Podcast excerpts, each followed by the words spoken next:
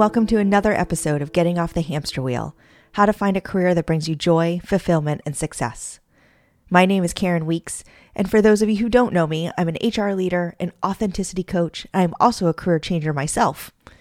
The goal with this podcast is to have people feel inspired if you're feeling stuck in a career or if you're struggling to picture yourself in a new career because you've so identified yourself by what you do today. I get it. All my guests get it but you can make a change. And through these episodes, you'll gain the tools to actually make that change. You can find a career that will fill you with joy moving forward, where you wake up in the morning saying, I get to go to work today. Yes.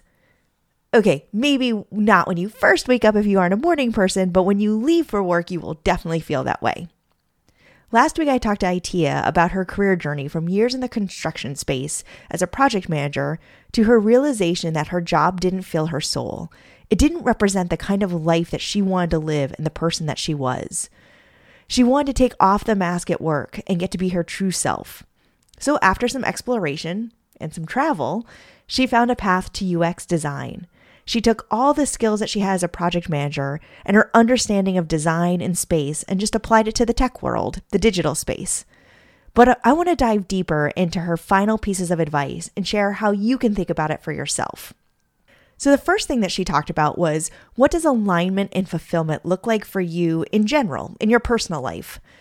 Itiah mentioned that this potentially is the number of hours you can or want to work in the week, or flexibility in your schedule.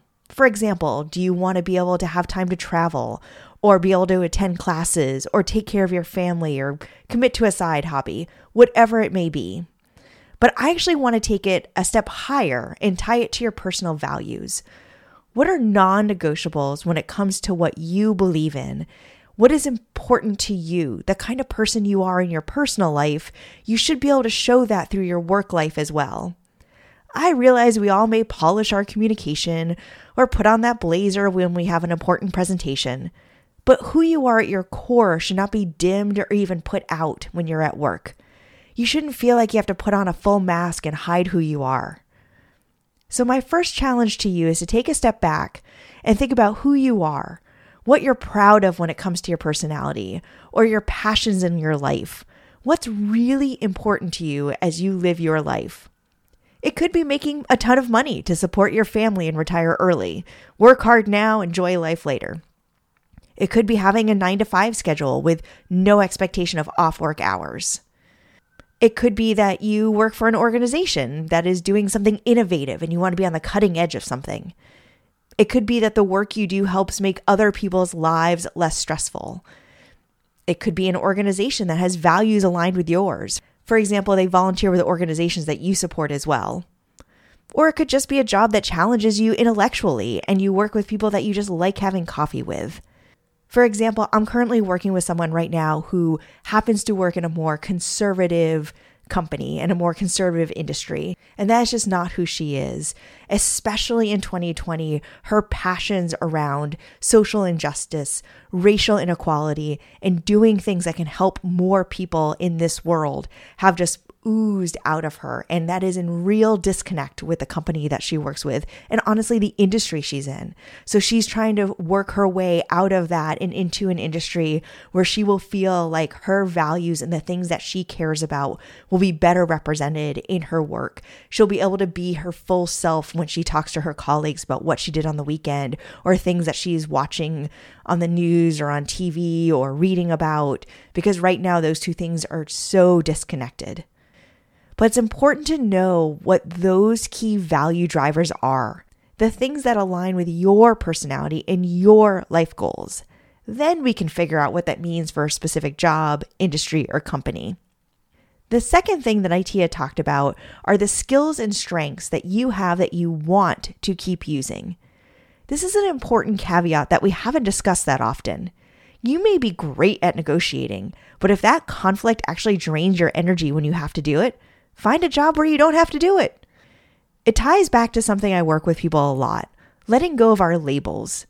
Sometimes that's a label of our job. When somebody asks you, so tell me about yourself, if the first thing you say is, oh, I am a teacher, nurse, HR leader, accountant, it's very scary to think about if you're not that anymore because it's become who you are. It could also be things that sort of been identified as part of your personality that you feel like has become who you are. For example, I grew up thinking I was organized, responsible, I always did my homework early, and not creative at all. Other members of my family were the creative ones. And yes, I am those things. Right now, sitting at my desk, I have a planner, I have a notebook to take notes, and a binder for the online classes I take. I miss the days of the trapper keeper, folks, I'll be honest. But I'm also a risk taker, someone who's creative in my own way. I created this podcast and the content of each of these mini episodes. I create coaching programs and trainings. That's my form of creativity. And as I've gotten older, I can't stand all the little details. I need someone else to help me with that to make sure I haven't missed a step because I so love living in the bigger picture and developing new things. So here's my second challenge to you today make a list of all your skills and your strengths, quote unquote. If that's uncomfortable for you, First, it's okay, but you're going to have to get over it.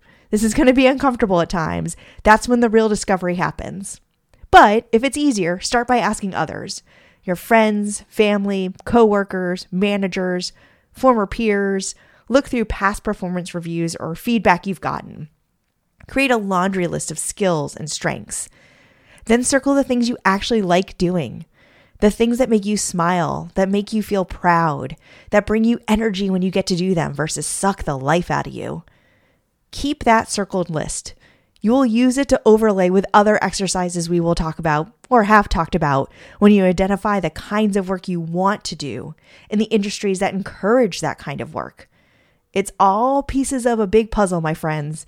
And whenever you get these pieces in these episodes or through working with me as a coach, or, spoiler alert, in future programs I'll be launching this year, it's all about helping you get unstuck and finding the career that brings you joy, fulfillment, and success.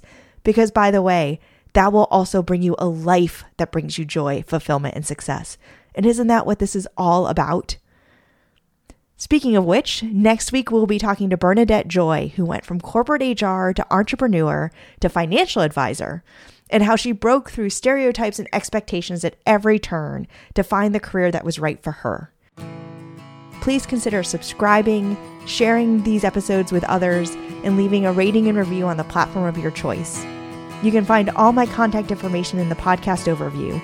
I offer one on one coaching, webinars, free resources, and we'll be launching new programs in 2021, so let's connect. Until next time, remember there's always a way to get off the hamster wheel.